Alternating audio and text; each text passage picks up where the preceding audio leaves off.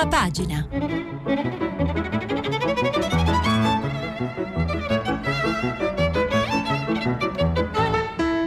Questa settimana i giornali sono letti e commentati da Norma Rangeri, direttrice del quotidiano Il Manifesto.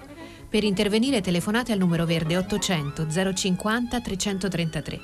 Sms e WhatsApp anche vocali al numero 335 5634 296.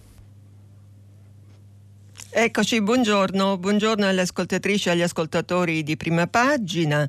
Eh, l'escalation del Covid a tenere banco sulle prime pagine del Corriere della Sera, di Repubblica, della Stampa, un po' di tutti i giornali perché ormai è chiaro che senza provvedimenti eh, energici e tassativi saremmo costretti a rivedere, a rivivere le fasi drammatiche dell'epidemia che peraltro non ha mai smesso di girare il mondo e che oggi è arrivata fin dentro il villaggio olimpico di Tokyo.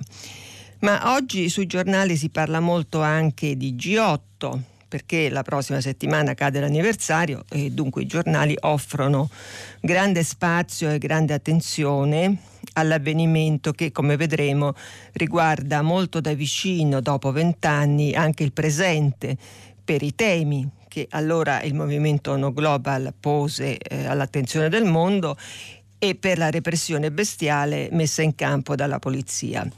Eh, poi oggi è domenica e dunque sui giornali ci sono commenti e interviste politiche che eh, andremo a leggere.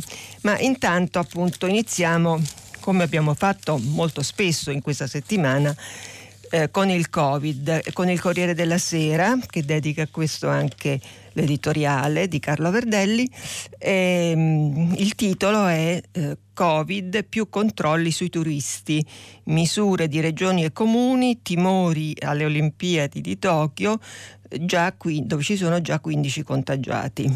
Quindi c'è poi eh, l'intervista a Sergio Abrignani del CTS che dice se ci vacciniamo tutti e sarà come un'influenza, però gli over 60 eh, sono ancora scoperti e sono troppi, sono il 15% e quindi l'invito a vaccinarsi per contrastare meglio le varianti.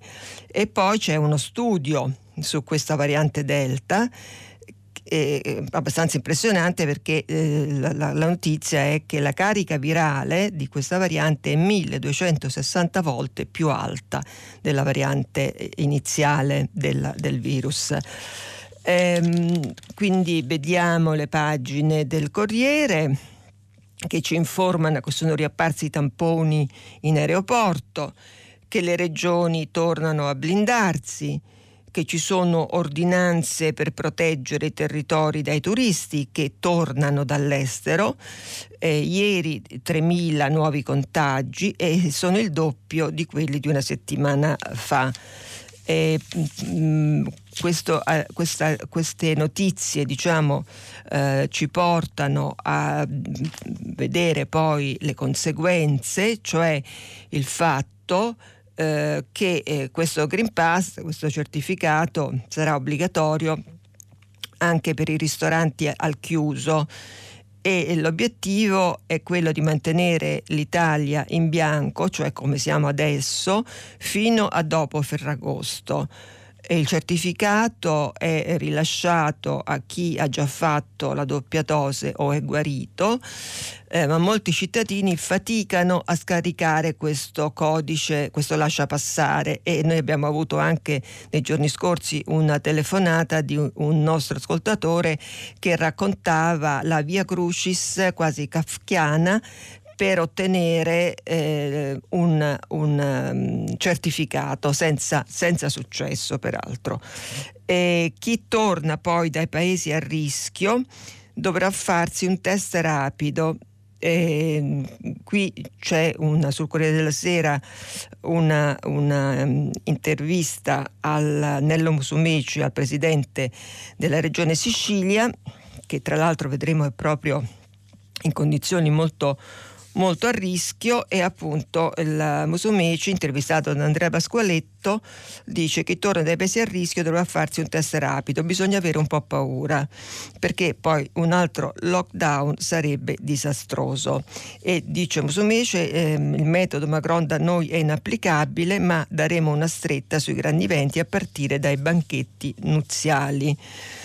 Poi eh, viene ribadito il fatto nell'articolo di Monica Guerzone e Fiorenza Sarzanini che chi andrà sprovvisto eh, di certificato nei luoghi dove servirà rischierà una multa fino a 400 euro. E c'è una, una, uno schema che racconta questo, cioè il, innanzitutto il giro di vita deciso in Francia, eh, che andrà in vigore dal 15 settembre con l'obbligo di pass sanitario per entrare al ristorante o prendere aerei o treni. E che in Italia si è aperto appunto un dibattito su questo modello francese perché la risalita dei contagi ha portato a un ripensamento dei parametri che verranno messi a punto nella cabina di regia che eh, la, le divisioni politiche su questo le conosciamo ma vengono, eh, vengono riprese. Per il PD e l'EO il pass va attivato al più presto. Eh, mentre alcune regioni hanno iniziato a muoversi in autonomia, per esempio la Sardegna, e che c'è l'opposizione invece di Lega e Fratelli d'Italia. La leader di Fratelli d'Italia Giorgia Meloni e il segretario della Lega Matteo Salvini sono, sono schierati contro il modello francese. Dicono la salute è fondamentale ma senza terrorizzare, questo così eh, Salvini. Ehm, poi le pagine successive ci informano che praticamente nel, in Grecia c'è una situazione di allarme, tanto che a Mykonos c'è il coprifuoco e quindi la protesta poi degli addetti al turismo perché eh, con la musica vietata e il coprifuoco chi conosce Mykonos sa che insomma, la gente ci va per questo e quindi i problemi che questo comporta. E, ehm, poi ancora Luigi Ippolito da Londra ci informa che tra Francia e Gran Bretagna la battaglia, cioè la battaglia delle quarantene, che ora spaventa la variante beta che eh, oltre eh, 300 casi in sei giorni sull'isola, eh, qui torniamo a parlare invece della, della Grecia, eh, Atene, la capitale, blocca le feste e a Londra è contagiato il ministro della salute pur vaccinato. Eh, poi c'è il confronto a firma di Fabio Savelli tra i dati di ieri e quelli di un mese fa e qui diciamo sono un po' dolori. Ehm, allora, eh, succede questo. L'analisi dei dati delle somministrazioni, qui facciamo il punto su, sui vaccini, rileva uno zoccolo duro di resistenti alla vaccinazione tra gli over 80 e per arrivare a vaccinare tutti quelli che ancora in questa fascia d'età non lo sono, eh, con il ritmo con cui si procede, molto molto lento, occorreranno oltre sette mesi per mettere in sicurezza tutti gli ottantenni che fanno registrare un tasso di, leta- eh, di letalità Covid in media dell'8%, mentre nella fascia tra i 70 e i 79 anni si sono aggiunti alla platea di immunizzati nell'ultimo mese circa 115.000 cittadini, ma senza nemmeno una dose sono in 736.000 e con questa velocità di somministrazioni come adesso serviranno 5 mesi e 29 giorni per vaccinare tutti.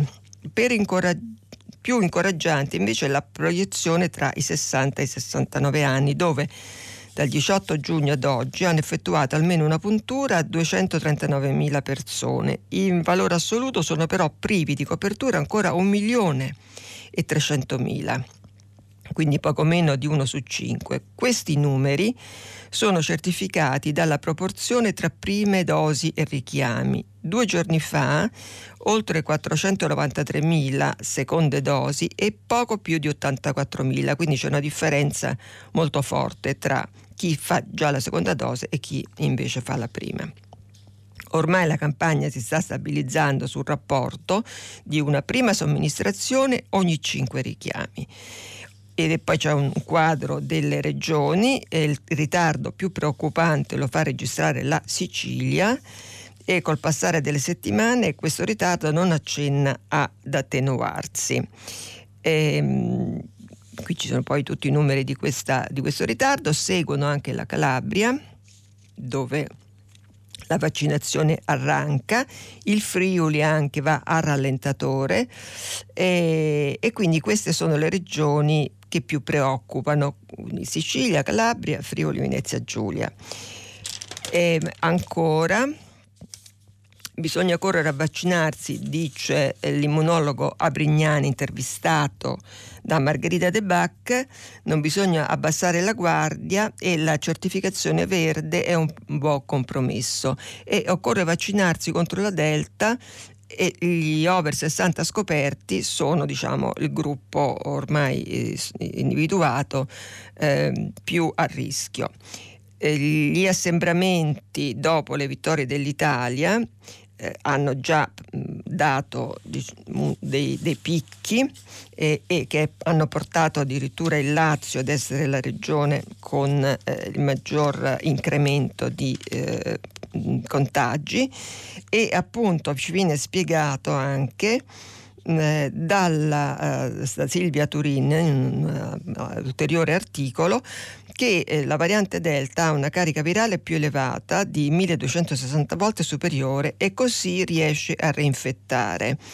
Tra l'altro questa variante ha un periodo di incubazione anche eh, minore.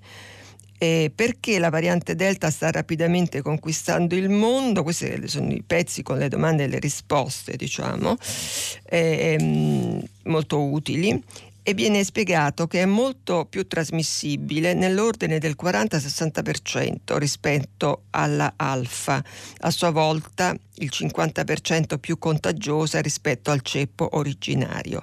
Quindi man mano che queste varianti compaiono aumentano la contagiosità a livello esponenziale per la prima volta uno studio del centro provinciale di Guangdong in Cina per il controllo e la prevenzione delle malattie fa luce su quale meccanismo sia alla base di questa contagiosità formidabile. La ricerca è partita dalla prima infezione locale della variante Delta in Cina, riconosciuta il 21 maggio di quest'anno. Dal primo caso indice all'ultimo, sono state identificate un totale di 167 infezioni e il set di dati dei soggetti posti in quarantena ha permesso agli scienziati di determinare l'intervallo di tempo tra l'esposizione al virus e il raggiungimento della carica virale rilevante mediante tampone molecolare. La positività si mostrava in media dopo quattro giorni dall'esposizione alla Delta rispetto ai sei del ceppo del 2020. Quindi questo, questo periodo di incubazione che dura meno e che è un acceleratore. Poi dicevamo che sono 97 i casi confermati dei presenti al pub del, di un quartiere romano dove si stava guardando la partita eh, ed è stata, eh, l'articolo è firmato da Claudio Rinaldi è stata una bomba a orologeria, mi chiedo come abbiano fatto i proprietari a essere così superficiali, parla la madre di uno dei ragazzi appena diciottenni, risultato positivo dopo la partita del 6 luglio, il giorno della semifinale tra Italia e Spagna. Eh, il giovane ha visto la partita in questo pub di Roma, che è diventato il più grande focolaio Covid in Italia a seguito dei festeggiamenti per la vittoria degli europei. Al momento i casi confermati sono 97, di cui 17 secondari tra amici e parenti e i positivi hanno un'età inferiore ai 25 anni, sono 88 ma quello di Monteverde, di questo quartiere, non è l'unico cluster della capitale, ne è stato registrato uno anche in un locale di Ostia. E, ehm, e quindi diciamo, il Lazio è in una situazione molto a rischio. Poi dicevamo che il virus è arrivato fin dentro il villaggio olimpico in Giappone, Olimpiadi che sono molto, molto osteggiate dalla popolazione giapponese, ma che sono state invece confermate e, e adesso c'è questo problema con 15 contagiati è un caso anche al villaggio, timori a Tokyo. E sono stati registrati in questo momento i dati più alti dall'inizio del monitoraggio. Questo articolo di Gaia Piccardi fa un po' il punto e racconta appunto del primo caso di positività all'interno del villaggio di Tokyo e il primo membro del Comitato Olimpico Internazionale, il CIO, positivo al Covid. A meno di una settimana, perché appunto mancano pochi giorni dalla cerimonia di inaugurazione della travagliatissima 32esima Olimpiade estiva, Tokyo 2020 ha già un fortissimo mal di testa e quindi dà poi conto di quello che sta accadendo. Um, rimaniamo per comodità, eh, anche cambiando, cambiando, argomento, poi torneremo invece eh, su, sul Corriere della Sera perché ci sono qui anche le ehm, eh, notizie ultime sul eh, bilancio della, dell'alluvione in Germania che eh, è eh, salito, come dicono anche le ultime agenzie, a 183 morti, quindi, eh, ed è un, un calcolo che è destinato ad aumentare, ma forse torneremo poi su questo tema più tardi. Adesso volevo un po' anche vedere l'articolo del, eh, di Verdelli perché eh, alla luce di, questa, di questo quadro pandemico si fa un ragionamento eh, su eh, come si può eh, ovviare alla, alla situazione che eh, si presenta così preoccupante. E Verdelli eh, appunto dà conto del fatto che sta arrivando un decreto che prevede alcune misure nel solco di quanto già varato in Francia da Macron. Uh, poi appunto nota che proprio il Lazio è la regione messa peggio, con più 80% di positivi in una settimana.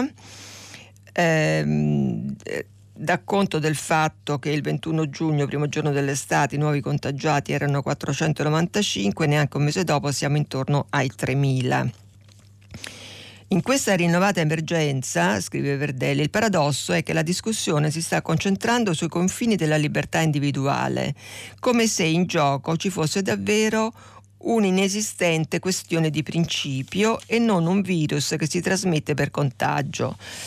Imporre il Green Pass, secondo Fratelli d'Italia, è una follia anticostituzionale, più o meno la linea della Lega. Um, la gente si vaccini se vuole, dice Salvini, a parte che in Italia, scrive Verdelli, già dal 2017, legge 73, l'obbligo di 10 vaccinazioni da 0 a 16 anni contro poliomielite, tetano, difterite, epatite B, eccetera, eh, c'è e quindi il se vuole è relativo. E a parte anche che tirare in ballo la Costituzione è sempre un azzardo, come fa notare Gianfranco Pasquino su Domani, che appunto ieri leggevamo, eh, richiamando l'articolo 16 sulle libertà di circolazione, compresi i luoghi pubblici, riconosciuta a ogni cittadino salvo le limitazioni per motivi di sanità e di sicurezza. Salvo le limitazioni quindi da pandemia in corso. Ma Scrive Verdelli, a parte tutti i cavilli travestiti da capisaldi della democrazia, il nodo centrale, tutt'altro che sciolto, è che soltanto il 48% della popolazione sopra i 12 anni ha completato il ciclo vaccinale e che ci sono ancora 2 milioni e mezzo di over 60 completamente scoperti. E infine che la famigerata variante Delta ha un periodo di incubazione ridotto e cariche virali almeno mille volte superiori a quelle che l'hanno preceduta, appunto come abbiamo visto e fa una proposta Verdelli, cioè nota che ehm, Sergio Mattarella e Mario Draghi prima e seconda carica dello Stato, hanno scelto di farsi riprendere nel momento di ricevere la prima dose, proprio per dare al Paese lo stesso messaggio. Fatelo anche voi, fatelo tutti. Non risulta, scrive Verdelli, che tutti gli altri esponenti politici o istituzionali abbiano seguito la strada. Stando ai sondaggi, Giorgia Meloni e Matteo Salvini vantano insieme un bacino potenziale intorno al 40% delle intenzioni di voto. Quanta parte di quel 40% che statisticamente non può non comprendere anche una fetta cospicua dei refrattari al vaccino, si lascerebbe convincere da un gesto simile dei loro rider di riferimento? Stesso discorso o consiglio per l'ex premier nuovo capo dei 5 Stelle Giuseppe Conte che gode di un considerevole consenso popolare. Se si è vaccinato lo renda pubblico, se non lo è ancora forse è il momento di rimediare.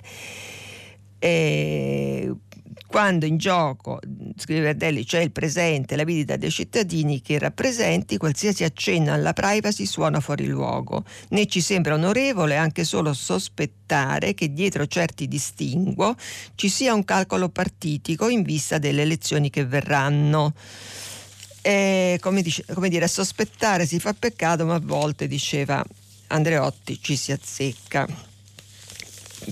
Sul, sul tema c'è anche eh, da segnalare un documento eh, di 1200 scienziati in Inghilterra, stiamo parlando, eh, quindi una gran parte della comunità scientifica, che si ribella un, al, al, fatto che eh, Johnson, il, eh, il premier inglese, vuole riaprire tutto nonostante il record di contagi che ieri erano oltre 54.000 e qui prendiamo la notizia dalla stampa, eh, un articolo firmato da Emanuele Bonini.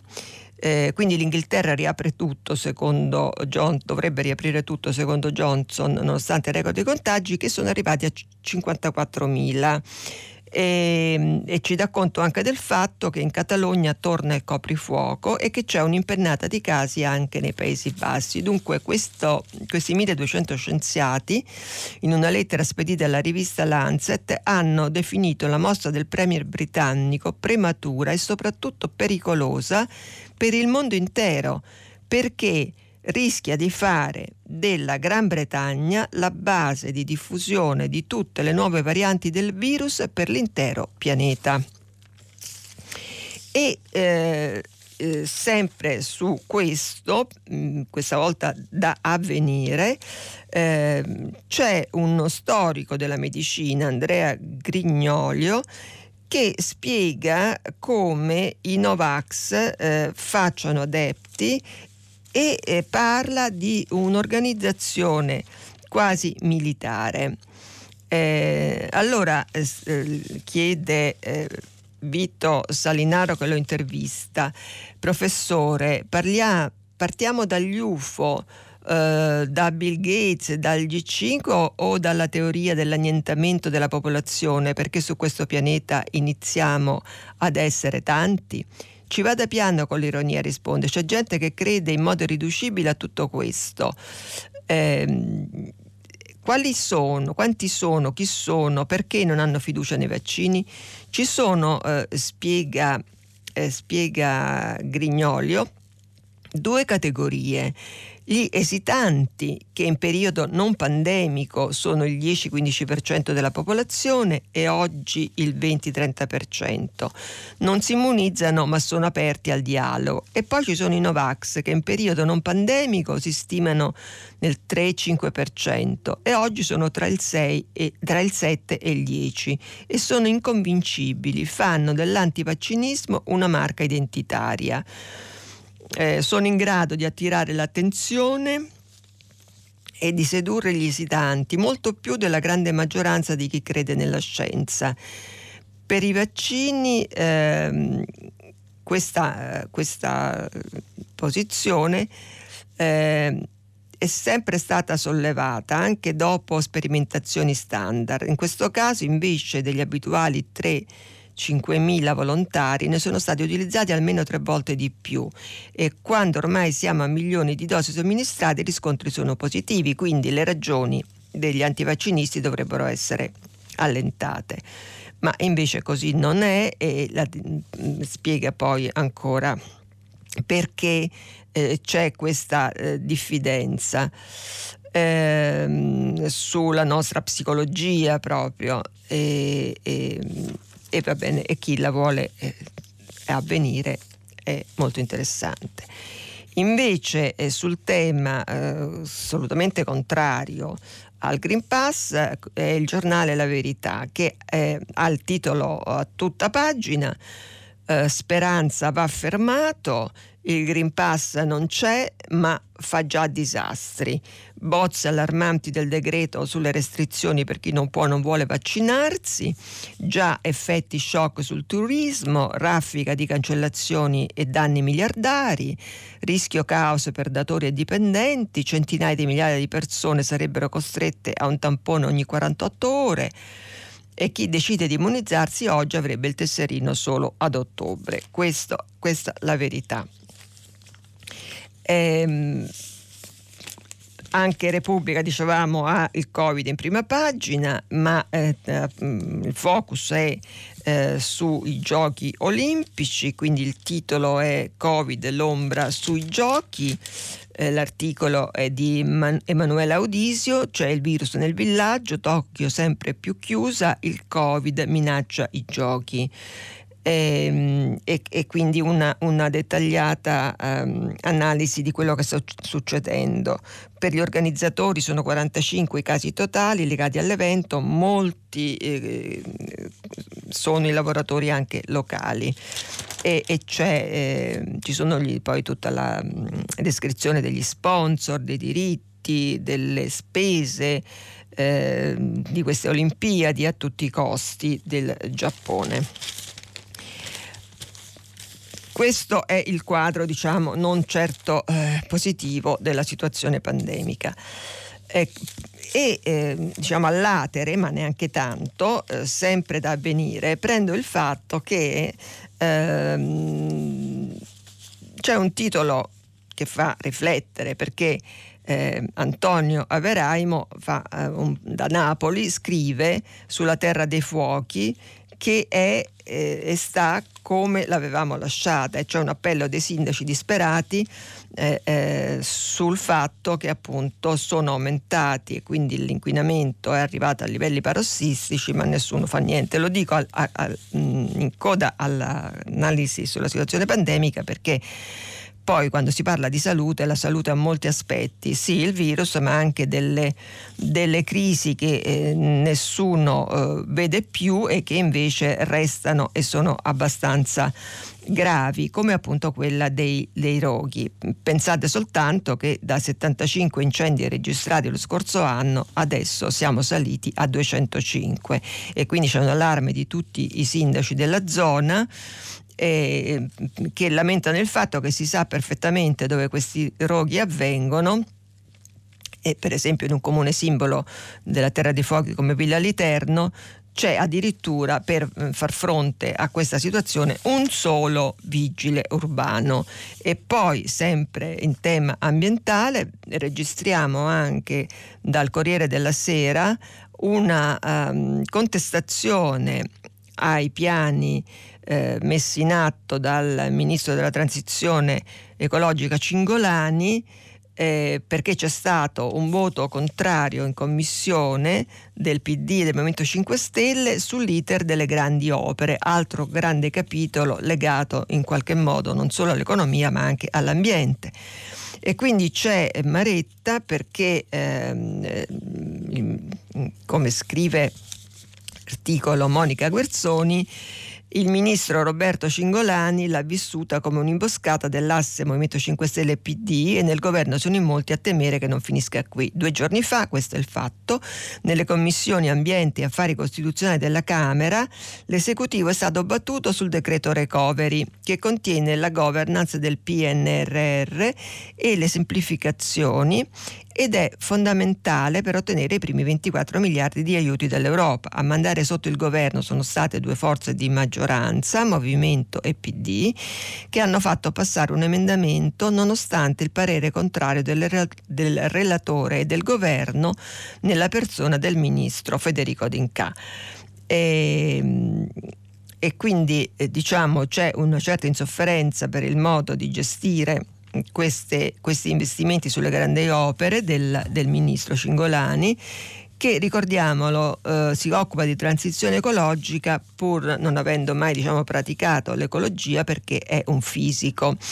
E infatti mh, diciamo da, da, da, dai 5 Stelle soprattutto si sfoga un deputato, scrive, scrive Monica Guerzoni, al Ministero la, cioè, è arrivata la tecnologia e la tecnologia si è mangiata l'ambiente. Quando si parla di grandi opere sappiamo anche di che cosa stiamo parlando. Però dicevo che il secondo tema che, molto, um, che ha molto spazio sui giornali oggi è il G8 di Genova, sono passati vent'anni e quindi la prossima settimana c'è questo anniversario e eh, i giornali danno molto spazio. E, mm, il, l'unico giornale che su questo fa però la copertina è il manifesto che titola Genova per noi. Vent'anni dopo si torna a Genova per una manifestazione lunga una settimana tra memoria e futuro. Alla vigilia dell'anniversario dell'uccisione di Carlo Giuliani del massacro alla Diaz e a Bolzaneto, la Corte europea dei diritti Uniti respinge i ricorsi degli agenti condannati, questa è la notizia anche di oggi. Eh, e poi annuncia che appunto martedì prossimo eh, il manifesto darà 16 pagine speciali con interviste e testimonianze. Tra memoria e futuro, dicevamo, il ritorno degli anti-G8. Eh, da oggi nel capoluogo Ligure c'è una settimana di iniziative per i vent'anni dal controvertice e la cosa interessante è che, eh, dicono gli, organ- gli, organizzatori, ci chiederemo se le rivendicazioni del movimento alteromondista del 2001 siano ancora attuali, cosa si è cambiato in questi 20 anni eh, e se i movimenti sociali di oggi si riconoscono in quello di ieri. Eh, la gran parte dei giovani, scrive Angelo Mastrandrea sul manifesto, che hanno partecipato alle mobilitazioni dei Friday for Future non erano neppure nati nel 2001, eppure paiono loro gli eredi più diretti di quella stagione per le questioni che pongono. E si torna a Genova quindi per riavvolgere, scrive Mastrandrea, il nastro della memoria, riportare all'oggi le istanze politiche che quel movimento poneva. E quali sono queste istanze politiche? Sono la crisi del debito dei paesi del sud del mondo e il rapporto tra le economie di guerra e i tagli al welfare, la relazione tra crisi climatica, pandemia e giustizia sociale, la disobbedienza civile come strumento di resistenza, opposizione e cambiamento e un modello economico inclusivo, equo, ecologico e democratico e infine la relazione tra democrazia, mass media e violenza e ognuno può capire quanto siano attuali questi, questi temi oggi.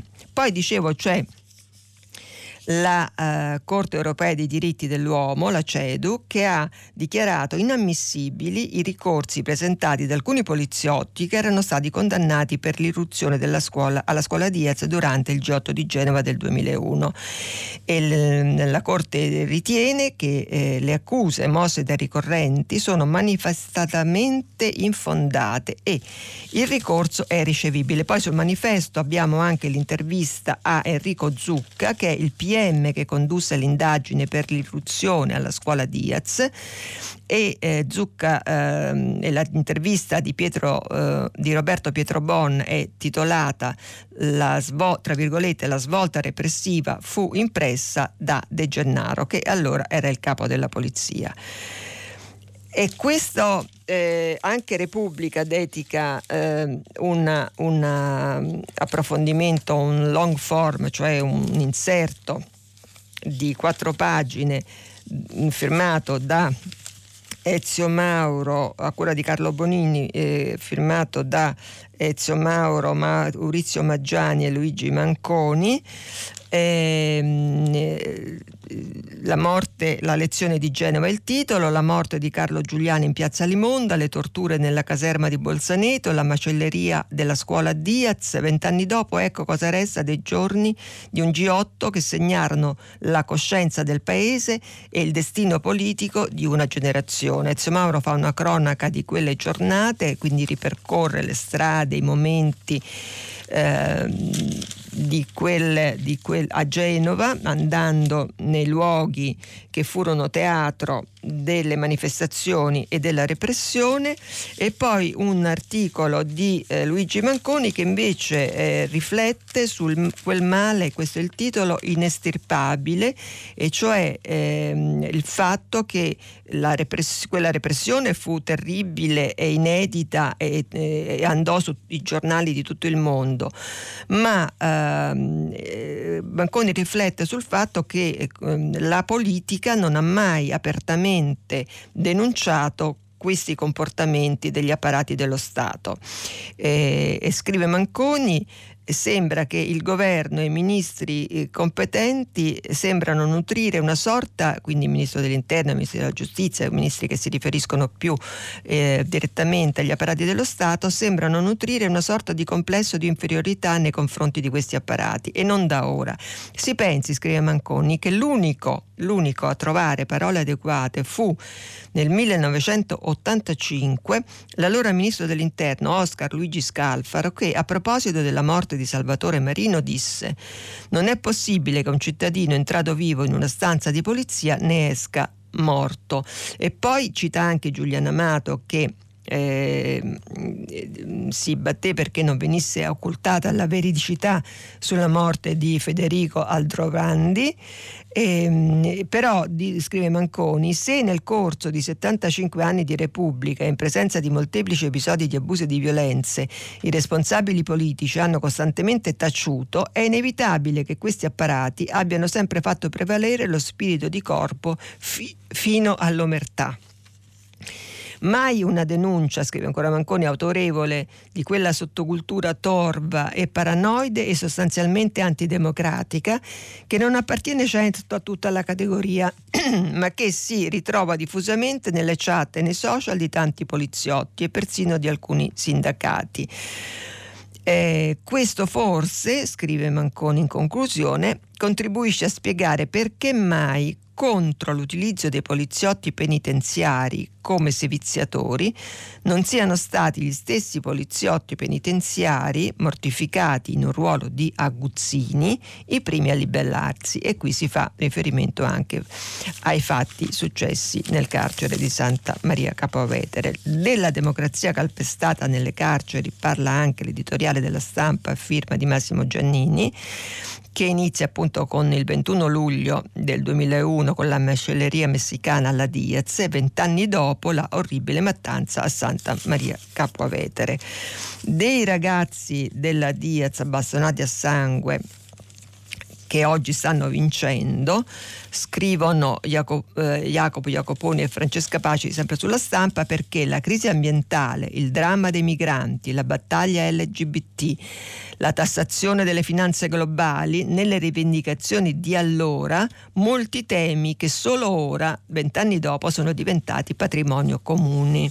E per questo il titolo, quei ragazzi della Diaz bastonati a sangue oggi stanno vincendo. E poi un articolo, un lungo articolo, una lunga testimonianza, perché era lì quei giorni, di Maurizio Maggiani. Aspettavamo una cosa meravigliosa e ci trovammo davanti a uno sfracello dalla Diaz, dal G8, eh, dalla considerazione che bisogna avere dei diritti costituzionali ai problemi della giustizia di oggi il passo non è poi così lungo e lo, mm, dal fatto, dall'apertura della prima pagina del fatto prendiamo la, mm, questo, questo, tema che riguarda la riforma della giustizia della ministra Cartabia e il fatto titola eh, Movimento 5 Stelle 2.0, il nuovo leader, le nostre riforme non si toccano, no all'impunità, Conte sfida da Draghi. Su che cosa lo sfida? Sui temi mh, che hanno connotato la storia del Movimento 5 Stelle, che sono la giustizia e il reddito di cittadinanza. E eh, Van Paola Zanca scrive niente impunità, Conte rinnega l'ultimo Movimento 5 Stelle. E che cosa ha fatto Conte? Alla vigilia dell'incontro con Draghi ha mh, mm, fatto un, un, video in cui appunto rivendica, rivendica eh, le battaglie fondamentali dei pentastellati. e mm, elenca queste battaglie identitarie dei suoi peraltro due precedenti governi, il reddito di cittadinanza che qualcuno ora vorrebbe smantellare e la spazza corrotti e perfino il super bonus per le ristrutturazioni edilizie che sta rilanciando l'economia. Dice Conte, il Movimento 5 Stelle è diventato la prima forza politica grazie agli impegni presi con gli elettori e questi impegni in parte li abbiamo già mantenuti realizzando gran parte delle riforme che avevamo promesso e che oggi non possiamo lasciare che vengano cancellate. È una questione di rispetto della democrazia e degli elettori. Volevo, eh, faccio una breve parentesi volevo ricordare in coda alla lettura dei giornali sul G8 i podcast di Radio 3 eh, che è eh, intitolato Genova per tutti di Daria Corrias e Mauro Pescio. E, il salto sulla vicenda di Carlo Giuliani e un altro podcast che si intitola Il salto sulla vicenda di Carlo Giuliani a firma di Sara Menafra su Rai Play Radio. Quindi dicevamo la, mh, mm, la presa di posizione di Conte eh, con le battaglie identitarie, sulle battaglie identitarie del Movimento 5 Stelle che vanno difese per rispetto della democrazia e degli elettori. Sulla politica ormai siamo entrati diciamo così in medias res, di, mh, l'incontro di, di, Conte e Draghi sarà molto importante, molto seguito, vedrete. E abbiamo anche le interviste e i commenti oggi eh, e domenica e quindi c'è un'intervista di Letta sulla Repubblica, sulla giustizia, eh, importante perché eh, Letta dice che sulla giustizia sono possibili aggiustamenti e quindi invita la ministra Cartabia a guidare questo confronto e a, accompagnare questi aggiustamenti. Eh, la riforma del processo è giusta, eh, dice Letta, ma il Parlamento ha diritto dovere di migliorarla senza stravolgerla. Si può fare in tempi stretti. L'intervista è fatta da Giovanna Vitale e naturalmente abbraccia anche temi diversi della giustizia, per esempio l'alleanza con Renzi, dice eh, Letta in una coalizione ci sono diritti e doveri anche di lealtà. Se Salvini vuole discutere con me sul DDL Zan, rinneghi la legge di Orban. E poi anche il fatto che si sta candidando Letta al collegio di Siena e dice sento un buon clima ma rischio, è chiaro che se i cittadini mi rifiuteranno ne trarrò le conseguenze e vedremo se sarà votato o no. Um, andiamo rapidamente, c'è anche un'intervista a eh, Renzi sulla stampa. Eh, dice Renzi la mia proposta per sbloccare il DDL ZAN, un patto per fissare tempi e modifiche. Il vero partito contrario accusa è il PD, eh, pensa di usare questa battaglia per le amministrative, ma Letta farà marcia indietro. Lo intervista Fabio Martini. Invece sul messaggero c'è l'editoriale della domenica di Romano Prodi che parla di economia, di Europa. Il titolo è Le strutture che mancano per risanare il pianeta. In pratica Prodi dice eh, benissimo il piano europeo che è anche più avanzato di quello degli altri della Cina, degli Stati Uniti per il cambiamento sul cambiamento climatico, però dice sono d'accordo, però dobbiamo stare attenti eh, che il nostro continente si ponga, si sono d'accordo che il nostro continente si ponga eh, gli obiettivi ambiziosi il, il, sul piano del risanamento del pianeta. Se tuttavia come ha deciso la Commissione europea, ci si pone il traguardo di ridurre del 55% le emissioni entro il 2030, bisogna nello stesso tempo costruire una struttura scientifica e mettere in atto una politica industriale in grado di rendere possibile il raggiungimento di quanto ci si propone. E, ehm, e, poi nota che bisogna farlo bene, significa mettere in atto una politica industriale questo, che bisognerebbe evitare di eh, acquistare le apparecchiature per la transizione ecologica, come, si, eh, come avviene adesso, esclusivamente dalla Cina. Eh, perché, dice però, scrive Prodi, questa virtuosa ma costosa energia verde è stata tuttavia prodotta con apparecchiature fin qui esclusivamente fabbricate in Cina. è, è, un, è interessante perché appunto spiega come si può a, arrivare a uh, mettere in pratica un piano così ambizioso senza rimetterci troppo.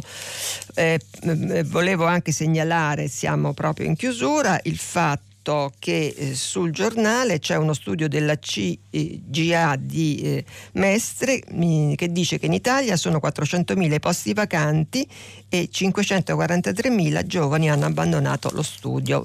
La, il tempo è finito, adesso dopo una breve pausa pubblicitaria avremo il nostro filo diretto. A tra poco. Norma Rangeri, direttrice del quotidiano Il Manifesto, ha terminato la lettura dei giornali di oggi. Per intervenire chiamate il numero verde 800 050 333. Sms WhatsApp anche vocali al numero 335 56 34 296. Si apre adesso il filo diretto di prima pagina. Per intervenire e porre domande a Norma Rangeri, direttrice del quotidiano Il Manifesto, chiamate il numero verde 800 050 333. Sms WhatsApp anche vocali al numero 335 5634 296. La trasmissione si può ascoltare, riascoltare e scaricare in podcast sul sito di Radio 3 e sull'applicazione RaiPlay Radio.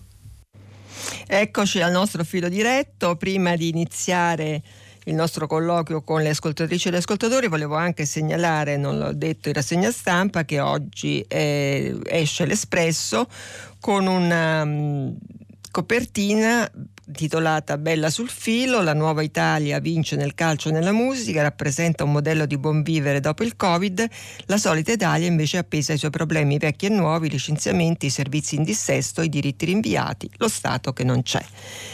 E I vostri messaggi sono numerosissimi, soprattutto sul Covid, adesso poi li leggeremo durante il filo diretto, adesso vediamo se c'è una telefonata, pronto? È pronto? Sì, pronto. Bu- sì, buongiorno. Buongiorno. Io sono, sono Alberto e telefono dalla provincia di Torino. Sì, buongiorno. Allora, sì, eh, io pensavo di intervenire sulla questione vaccini. No? Sì. Eh, parto da una piccola notazione personale, ma in realtà il problema non riguarda me, diciamo. Eh, io ho, ho, più di 60 anni e lavoro nel campo sociosanitario, quindi avrei due buoni motivi per, eh, per, per vaccinarmi, no? ma io fino Sì. adesso non mi sono vaccinato, non sono un Novax, eh, condivido diciamo, tutti gli appelli all'importanza della vaccinazione. Eh, cos'è che fa la differenza? Eh, nel senso che per me la, la dimensione in cui, eh, su cui ragiono io è una dimensione non ristretta ai confini nazionali, ma una dimensione globale. no? Mi, Sì. sembra evide- e mi sembra evidente che eh, il problema adesso sia la questione delle varianti e che eh, le varianti emergono nella misura in cui eh, le, le vaccinazioni non, eh, diciamo, non riguardano il, il mondo intero. No? Eh, stato, dire, ci, sono stati qu- qualche tempo fa se ne è parlato in modo molto fumoso, qualche dichiarazione di intenti eh, così un po' generica nei vari G20, G10 e G qualcosa. Eh, ma non se ne è fatto niente, nel senso che la, la soluzione, una delle soluzioni è quella della liberalizzazione dei, dei brevetti, proprio Sì. per permettere che i vaccini non si limitino ai singoli stati, di solito quelli più ricchi, quelli già più attrezzati dal punto di vista sanitario, ma possa essere eh, diffusa appunto a tutto il mondo e questo al di là dei motivi umanitari, etici che già sarebbero validi proprio per motivi eh, strettamente sanitari. No? Certo. evidentissimo che, che la, la circolazione delle varianti... E quindi lei non si eh, vaccina perché? e quindi eh, io non mi vaccino perché eh, ragiono in una dimensione diciamo globale, cioè io mi metto in lista d'attesa ma la mia lista d'attesa diciamo comprende il mondo intero, evidentemente è una posizione simbolica la mia, eh, quindi io mi metto in coda, ma non mi metto in coda tra i fortunati 50-60 milioni di italiani, ma mi metto in coda eh, con tutti i 6-7 miliardi di, eh, di abitanti del pianeta Terra. Ho capito. Eh, vabbè, questa è una posizione di principio, diciamo, che si può capire, è una specie di protesta, di testimonianza, ma mh, praticamente però poi eh, se- quest- il nostro ascoltatore fa parte di quei due milioni e mezzo di eh, over 60 o 60 che non sono ancora vaccinati e che preoccupano moltissimo tutte le istituzioni sanitarie del paese. Quindi per fare, come si dice, a volte eh, i proverbi sono, sono utili, no? il nemico eh, del bene, il meglio è il nemico del bene. Quindi quando certe volte si eh, mettono traguardi così alti, poi alla fine si, si, per un'astuzia della ragione si ottiene il risultato contrario. Comunque, eh, dice, eh, di, ci sono molti appunto commenti sui vostri messaggi e sono anche abbastanza polemici. Eh, sono Piera, per esempio, il vaccino è sperimentale, perciò nulla sappiamo degli effetti a lungo termine.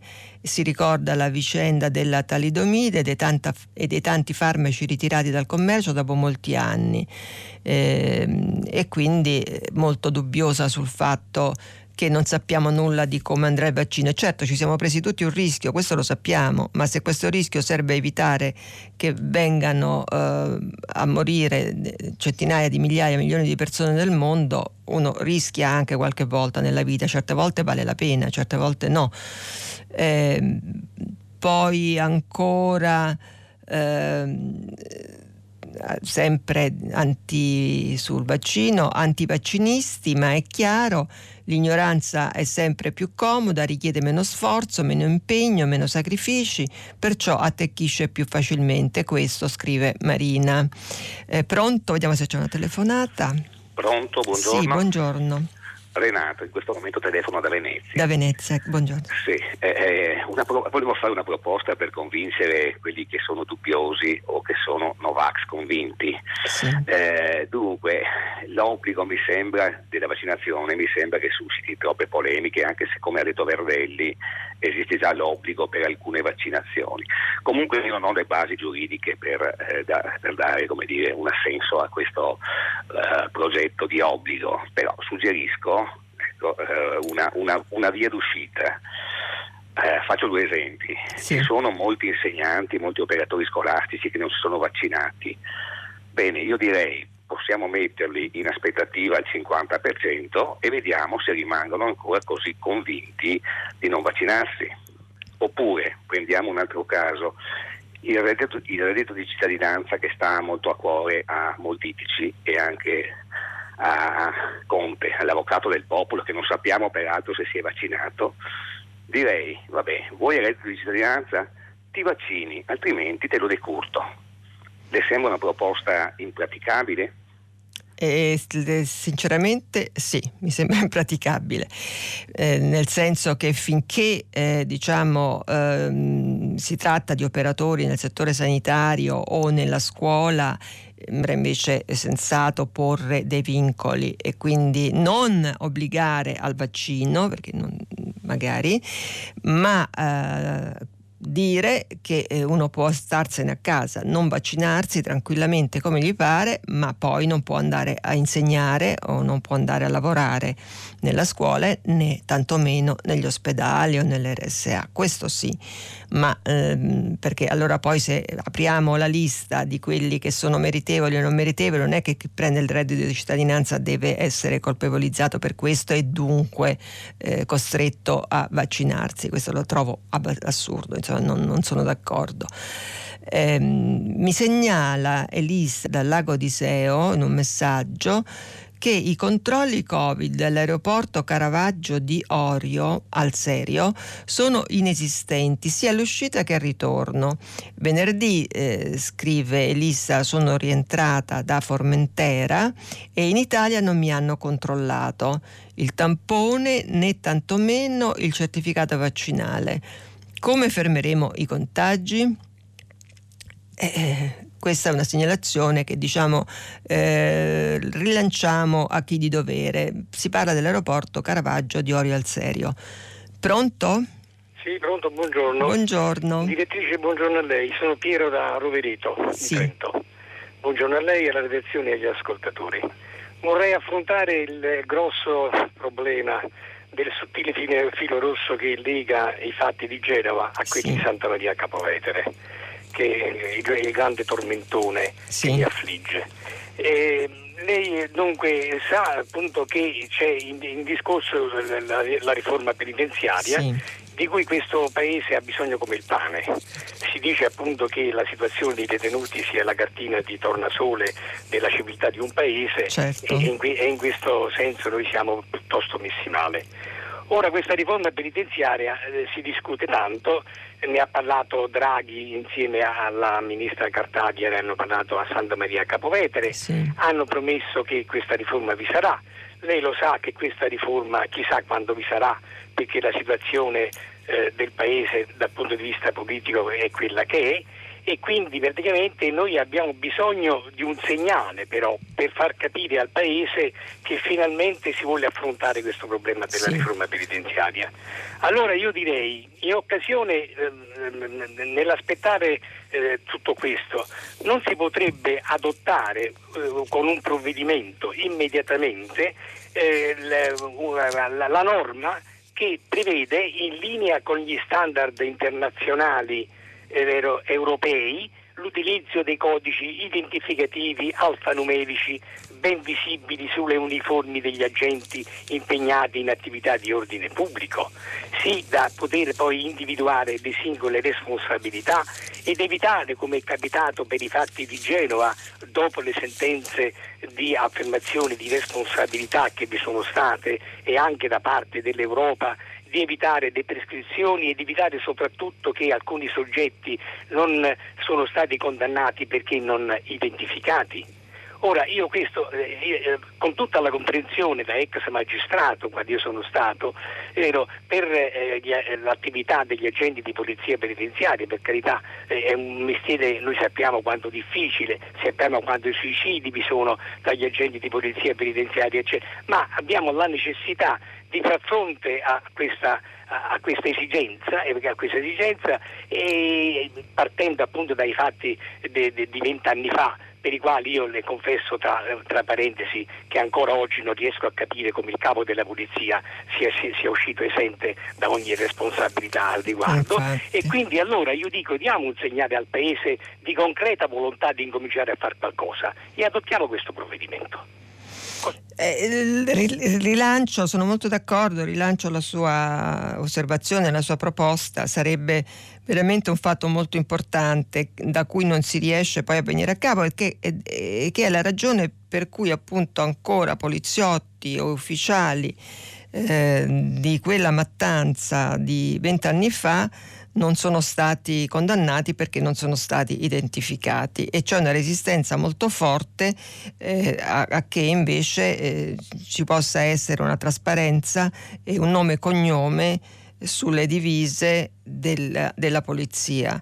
Eh, mm, mi associo ed è uno dei temi che starà all'ordine del giorno anche di questa settimana di incontri dove si parlerà in, senso più generale del, degli apparati dello Stato e del fatto che appunto questi comportamenti eh, sono ricorrenti.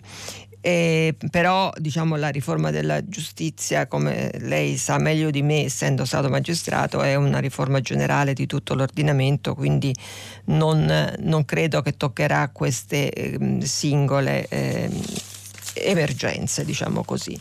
Eh, Francesco da Napoli invece fa un'osservazione critica eh, e dice che è, sta, eh, che è, un grave errore avvicinare i fatti del G8 con Santa Maria Capovetere, perché la prima decisione è la convenienza delle multinazionali, diciamo il G8 era su questo terreno globale e la seconda invece è della malavita organizzata che non prende mazzate questo Francesco da Napoli che mi sembra d'accordo nel fatto che se uno è mm, in carcere eh, deve essere picchiato mm, a questo capisco pronto?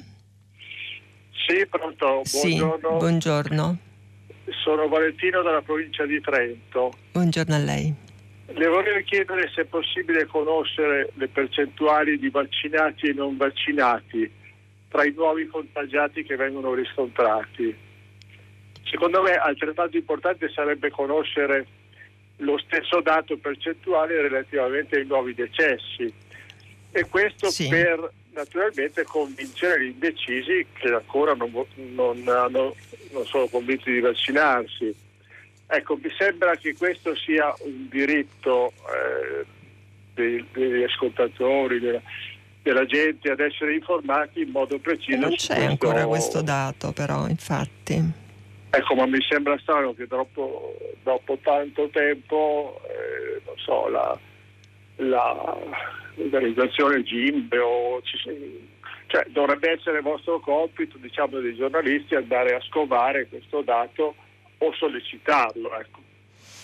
Eh, grazie a lei. Non, non, sempre è facile perché il fatto che sui giornali non si riesca ad avere questo dato eh, non è perché i giornalisti non provano ad averlo, ma perché spesso la disaggregazione dei dati non arriva a, ad individuare eh, alcuni aspetti importanti. Però eh, ora con mh, questa con questa ulteriore diciamo, escalation della, della contagiosità forse sarebbe arrivato il momento di darli questi dati, perché infatti è interessante, anch'io me lo chiedevo nei giorni scorsi, cioè quanti di, de, delle persone già vaccinate sono eh, contagiate e, e, quante invece no. Ma non è tanto il contagio poi il problema, il problema è il ricovero, perché eh, io che sono vaccinata posso anche aver avuto un contatto ed essere stata contagiata. Non me ne accorgo, non ne ho conseguenze perché sono vaccinata, quindi non è tanto importante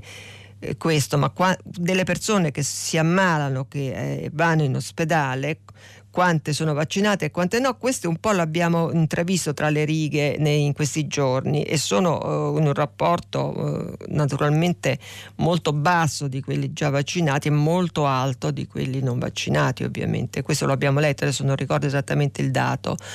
E, ehm, su questo c'era un ecco questa Paola, questa, questo messaggio di Paola volevo leggere perché mi sembra un'osservazione eh, che viene in mente un po', è venuta in mente un po' a tutti noi, cioè si deve chiedere a Draghi come si conciliano Covid e assembramenti per il calcio. Si deve chiedere a lui che li ha concessi e abbiamo visto quanta polemica ha suscitato questo fatto di questi festeggiamenti sconsiderati per gli europei e il silenzio assoluto su questo dei responsabili, cioè del, in primis di Draghi e poi a scendere dei ministri dell'interno, per esempio. Non abbiamo avuto parola. È pronto? Buongiorno dottoressa Rangeri, Buongiorno. Eh, chiamo Alberto, chiamo da Macerata e un saluto a lei e a tutti gli ascoltatori. Eh, molto velocemente volevo mh, mm, tornare sul discorso appunto del, di quanto è avvenuto in Germania, eh, dell'alluvione sì. che ha colpito quei territori.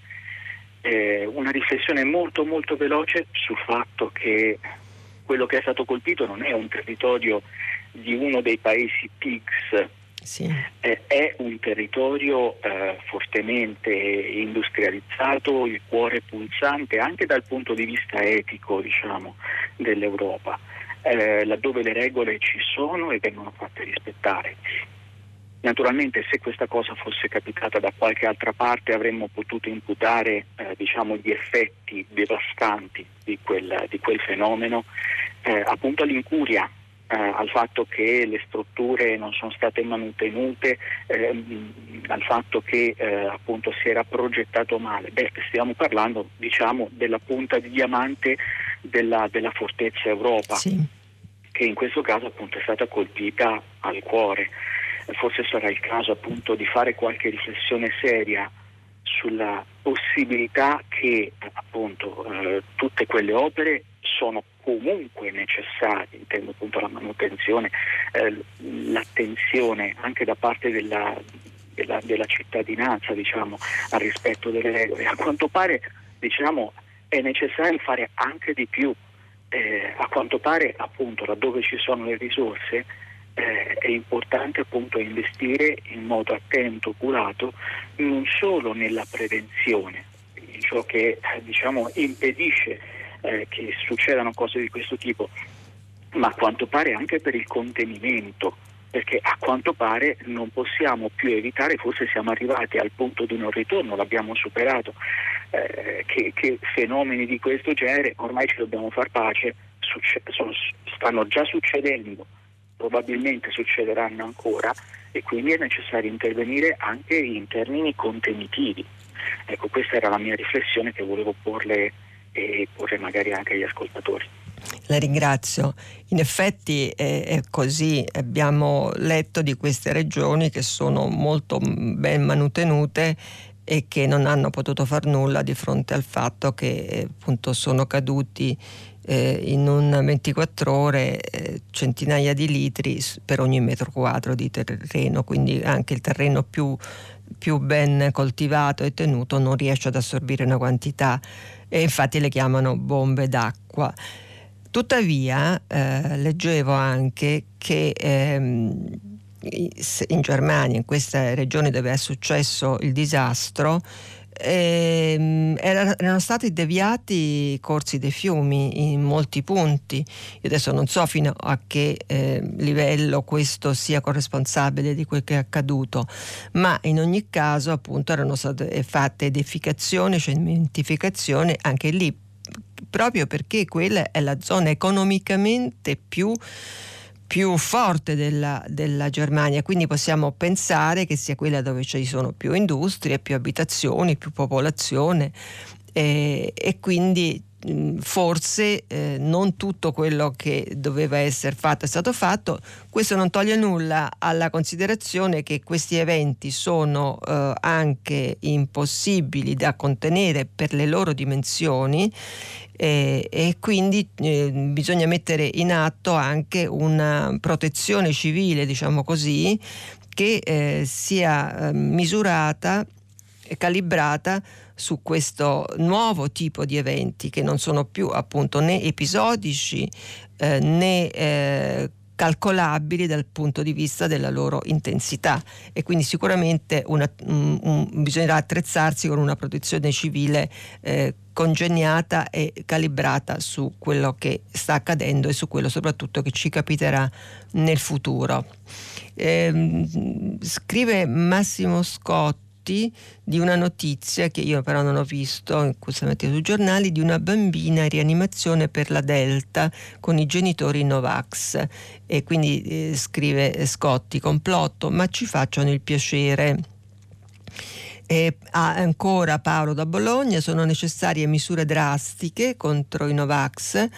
Non mi riferisco all'obbligatorietà ma all'esclusione di queste persone dalle normali attività. Vediamo se c'è un'altra telefonata. Pronto? Pronto? Sì, pronto. Eccoci. Buongiorno. Sente. Sì, sì, la sento benissimo. Buongiorno. Da dove chiama? Eh, mi chiamo Luigi, eh, chiamo da Firenze. Sì, Senta, io volevo intervenire ieri direttamente dopo una, una signora che aveva parlato dell'abbandono del territorio dovuto secondo lei al fatto che è stato sciolto il corpo forestale? Ah, sì, sì, nella scorsa legislatura. Sì. e questa è una cosa che sentiamo in tanti però non è esattamente diciamo eh, la, la causa di, di, tanti, di tanti mh, mm, mali che ci sono in, in questo periodo. Eh, volevo chiarire questo fatto. Il corpo forestale ora fa parte dei carabinieri e purtroppo non abbiamo più un, uh, un organismo specifico di controllo del territorio perché i carabinieri forestali ora fanno qualcosa, eh, fanno qualcosa di diverso. Prima c'erano degli aspetti più tecnici, soprattutto diversi anni fa oggi a malapena eh, diciamo, intervengono con fare delle contravvenzioni e spesso devo dire anche per esperienza lo fanno spesso su segnalazione, ecco, voglio dire, no, non ordinariamente. Eh, c'è una certa di disfunzione di questo corpo, però volevo dire, per quello che riguarda il, quello che è stato il compito specifico uh, del CFS. Questo è, è, cambiato molto negli ultimi 30 anni e purtroppo per quello che riguarda il corpo forestale ora mi viene in mente un paragone da fare un po' con l'Italia, una situazione che si è sempre più involuta, incancrenita senza che i governi riuscissero a, a, a intervenire. Questo sì. dal momento che sono state create le regioni. Competenze dell'agricoltura passate allo Stato e quelle riguardo le foreste pure, però senza passargli il corpo specifico che se ne occupava, che a quell'epoca aveva anche delle funzioni tecniche. E questo mi dispiace moltissimo dirlo perché conosco moltissimi bravissimi forestali. Io avendo lavorato nel settore come, come, come, come eh, docente universitario, posso dire ho contribuito a formarne alcuni eccellenti, però nell'insieme il corpo è andato un po' eh, alla deriva eh, per motivi sindacali, perché hanno sempre più eh, cercato di assumere una funzione di polizia che ora con i carabinieri svolgono finalmente, ora fanno tutti questa cosa qui, non, non ne sono tutti eh, completamente eh, soddisfatti di, di, questa cosa qui. Eh, ecco, questo eh, volevo dire. Eh, c'è stata sempre una ritrosia. È chiaro che se le foreste passano alle, alle regioni, anche chi ha detto dovrebbe passare alle regioni. E vorrei sottolineare ora, dice non c'è più corpo forestale. I corpi dove ci sono le regioni eh, a statuto uh, autonomo, eh, c'è un corpo forestale regionale che nella maggior parte dei casi funziona benissimo. Ecco. Devo dire, io forse tranne la Sicilia, senza offenderli, no, adesso la ringrazio. In fanno una eccellente lotta agli incendi. Quindi dipende dalle regioni? Dotarsi dei corpi forestali? Un, ha presente la vicenda all'Italia, forse non ce l'ho io che è ben chiara, ma lì c'è stata sempre una fortissima ritrosia da personale di, di, scegliere una qualsiasi strada. Loro hanno fatto esattamente la ho capito, cosa. Ho capito, quindi Quando diciamo chi è causa del suo mal, dice lei. in Parlamento che c'è stata un'audizione l'impressione è che i parlamentari non hanno capito bene più nemmeno di che si occupassero, si occupavano di, di incendi, si occupavano di sofisticazioni, si occupavano di, alle frontiere sì. di introduzione di animali provenienti da fuori, avevano talmente tante... Ah, da ultimo chiedevano pure di occuparsi di ordine pubblico, lei pensi? E invece se fossero rimasti affari forestali come fanno in Trentino Alto Adige o in Sardegna o in Friuli Venezia Giulia, è chiaro, è chiaro, la ringrazio, la ringrazio, grazie, grazie, buongiorno a lei, grazie. Eh, leggo un messaggio di Caterina, buongiorno, scrivo da Bologna, ho 56 anni e segnalo che la prima data disponibile per il vaccino è il 25 agosto. Come è possibile far fronte all'emergenza con questa lentezza? Ecco, l'abbiamo letto perché questa mail viene non dalla Sicilia dove abbiamo visto ci sono problemi enormi rispetto alla vaccinazione, ma da Bologna, quindi da un posto dove non dovrebbe esserci una lista di attesa così lunga. Vediamo se c'è una telefonata, pronto? Pronto? Sì. Sono, Albe- sono Alberto, chiamo da sì. Teano, buongiorno. Buongiorno a lei. Cara direttrice. Io volevo una considerazione su Santa Maria, ma proprio immediata, dico, ma com'è possibile pensare, dopo una rivolta che c'era stata nel carcere, sì. che si era abbastanza placata, sì. cioè, non è che c'era una lotta in corso, gente sui tetti, insomma, incendi e cose di questo tipo, interviene un un gruppo, un corpo che è venuto dall'esterno, insieme probabilmente sì. agli uomini del carcere, dell'organizzazione carceraria. Santa Maria interviene in quella maniera così brutale, ma al di qua della brutalità, che chiaramente è un fatto estremamente condannabile, ma dico come si può far, di cercare di difendere questa cosa parlando di responsabilità individuali? Ma non le sembra illogico tutto questo? Ma si, fa, si partecipa ad un'azione, per esempio ad una battaglia e parlare poi di responsabilità individuale dei eh, singoli certo. che, che, che, che, intervengono in questa battaglia. Mi sembra assurdo. Cioè, è, è, stata un'organizzazione una decisione presa, questo al di qua della violenza. Le dico, perché già questo è grave, è grave essersi presentati in massa in un carcere per ristabilire un ordine, uno status quo che era venuto meno probabilmente nei giorni precedenti in relazione a delle preoccupazioni, a tutta una serie di considerazioni relative al Covid, eccetera. questo atteggiamento mi sembra, non lo so, contraddittorio quantomeno, sì, superficiale sì, certo, un modo sì. per chiudere le cose e mantenere, eh, rispettare una situazione che voglio dire è indifendibile, veramente indifendibile, al di là dei sindacati, al di là perché il corpo di polizia penitenziaria con tutti i problemi, le criticità di gente che perde anche la vita, insomma che si suicida, per, cui chiaramente rimane un lavoro difficile, eccetera, eccetera. Però eh, cioè, oggi non si può difendere l'indifendibile. Um, uno Stato civile non può, non può mettersi le mani davanti agli occhi e, e chiudere, eh, come dire, con, con, soluzioni che poi alla fine sono banali, compromissori, in maniera, fatte in maniera così. Non, non, non è corretto tutto questo, secondo me. La ringrazio, la ringrazio, condivido la sua amarezza e per questo leggevo anche l'articolo di Luigi Manconi che si riferiva proprio al fatto che una situazione del genere noi la, l'abbiamo vissuta e continuiamo a viverla come, come appunto scriveva ancora, ancora, oggi, perché non c'è questa assunzione di responsabilità da parte dei politici che raramente, tant'è che Manconi faceva dei casi addirittura eh, andando nel 1985 a prendere Scalfaro e anche poi Amato, ma eh, di denunciare apertamente e sul fatto di Santa Maria Capovetere c'è, eh, a me stupisce che eh, la, la, direzione di quel carcere non abbia da parte del Ministero della Giustizia e della Ministra Cartabia non abbia ricevuto nessuna censura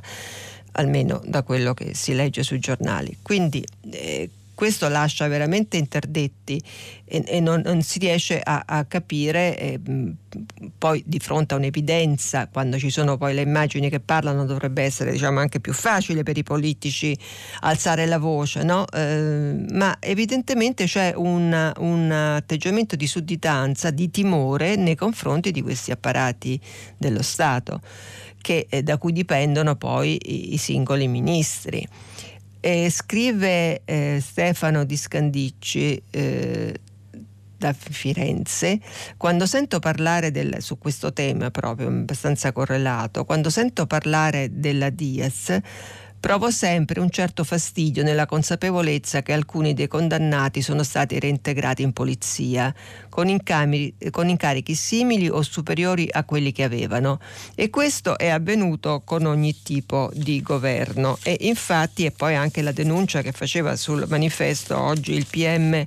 Ehm, eh, Enrico Zucca, no? che eh, proprio su questo si soffermava. Il processo ai poliziotti e quei poliziotti non lo voleva nessuno, scrive, dice nella nostra intervista. In Parlamento, ricorda giustamente, in Parlamento i vertici della polizia responsabili del disastro genovese hanno ricevuto più ringraziamenti che critiche e non è un mistero, la polizia fa quello che le si chiede di fare ma anche i pubblici ministeri che ancora non rispondono alla politica hanno percorso la loro strada con successo. Eh, sentiamo un'altra telefonata, pronto? Pronto? Sì, pronto. Sì, allora sono, buongiorno innanzitutto, buongiorno, Roberto buongiorno da Ancona. Da Ancona, sì. Volevo dire a proposito di quello che è accaduto in Germania, sì. che io sono nato a Colonia, quindi conosco ah, bene beh, le allora zone. Ci può raccontare qualcosa? Esatto. E volevo dire, forse abbiamo mitizzato un po' i tedeschi e la loro perfezione, Questo non è, è così. Hanno costruito e edificato Eh. in zone dove effettivamente ci sono criticità idrogeologiche, anche abbastanza gravi.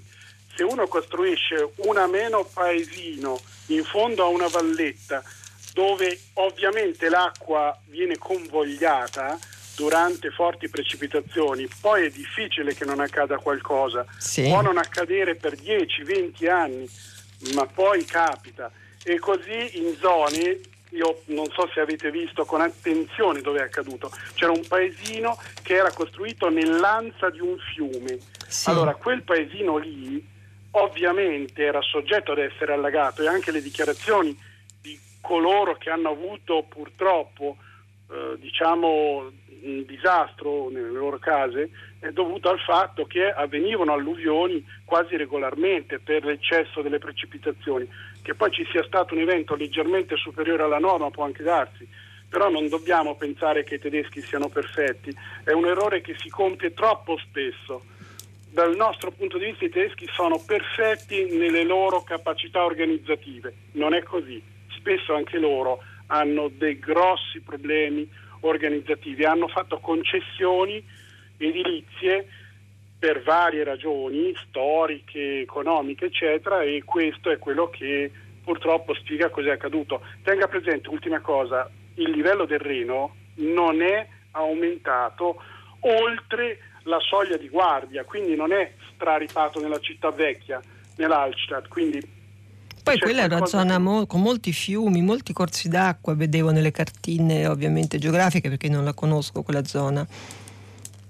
Sì, sì. Eh, eh. Ci, so- ci, sono delle zone, diciamo, intorno a Colonia più alte, delle collinette, eh, che sono ovviamente bellissime, frequentate anche nei weekend, però eh, dovete immaginare che sono delle zone amene, bellissime, dove ovviamente ci sono precipitazioni, però hanno anche costruito in maniera, diciamo storicamente, poi più, eh, diciamo, più recentemente anche in maniera un po' più selvaggia, sempre in maniera ordinata dal punto di vista tesco, però non sicura dal punto di vista idrogeologico. Quindi quello che è capitato non è un caso, teniamolo presente, eh? non è la Germania perfetta che ha tutto in regola.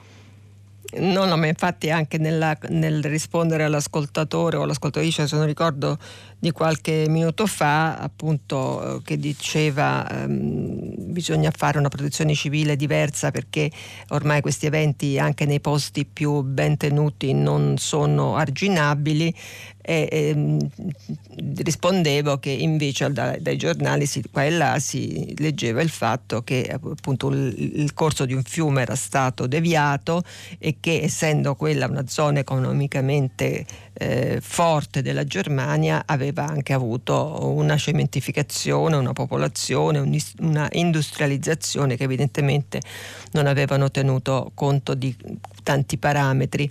Eh, arrivano segnalazioni sul non rispetto della, del distanziamento e delle mascherine per il Covid. Prima da un aeroporto, adesso da Mm, la, la, segnalazione viene dall'Elba. Eh, ieri ho preso, scrive la nostra ascoltatrice o ascoltatore, non saprei perché non si firma, eh, ho il traghetto tra Elba e Piombino. Sul traghetto, nonostante l'avviso di mascherine e distanziamento con minaccia di sanzione da 1000 eh, euro, almeno un quarto delle persone erano senza mascherine ravvicinate e il personale del traghetto faceva finta di non vedere perché eh, eh, la domanda la rivolgiamo ai responsabili del traghetto Elba Piombino. Eh, abbiamo un'altra telefonata, pronto? Pronto? Pronto? Eccoci.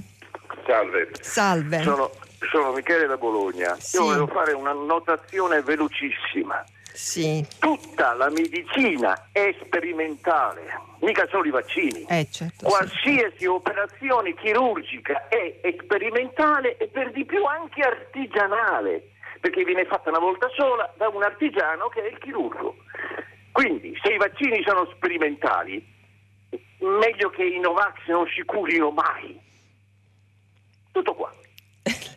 È giusta la sua notazione perché tut, eh, infatti tutta la medicina è sperimentale, quindi se dovessimo aspettare prima di prendere un farmaco che sia eh, sperimentato nei decenni, non so dove saremmo.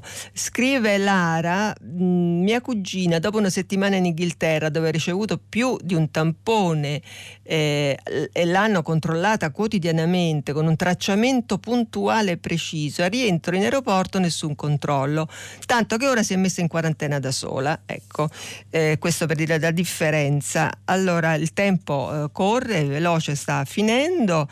Uh, la mia settimana di prima pagina finisce qui, grazie a tutta la redazione, grazie alle ascoltatrici e agli ascoltatori, sempre così numerosi, curiosi, anche affettuosi.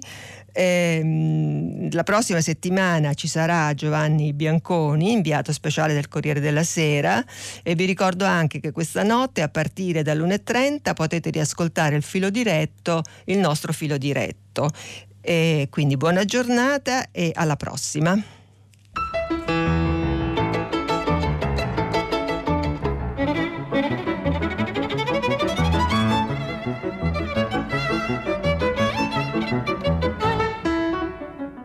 Qui il filo diretto tra gli ascoltatori e Norma Rangieri, direttrice del quotidiano Il Manifesto. Da domani, lunedì 19 luglio, la trasmissione sarà condotta da Giovanni Bianconi, inviato speciale del Corriere della Sera. Prima pagina è un programma a cura di Cristiana Castellotti. In redazione Maria Chiara Beranec, Natascia Cerqueti, Manuel De Lucia, Cettina Flaccavento, Erika Manni e Giulia Nucci. Posta elettronica prima pagina chiocciolarai.it. La trasmissione si può ascoltare, riascoltare e scaricare in pod sul sito di Radio 3 e sull'applicazione Rai Play Radio.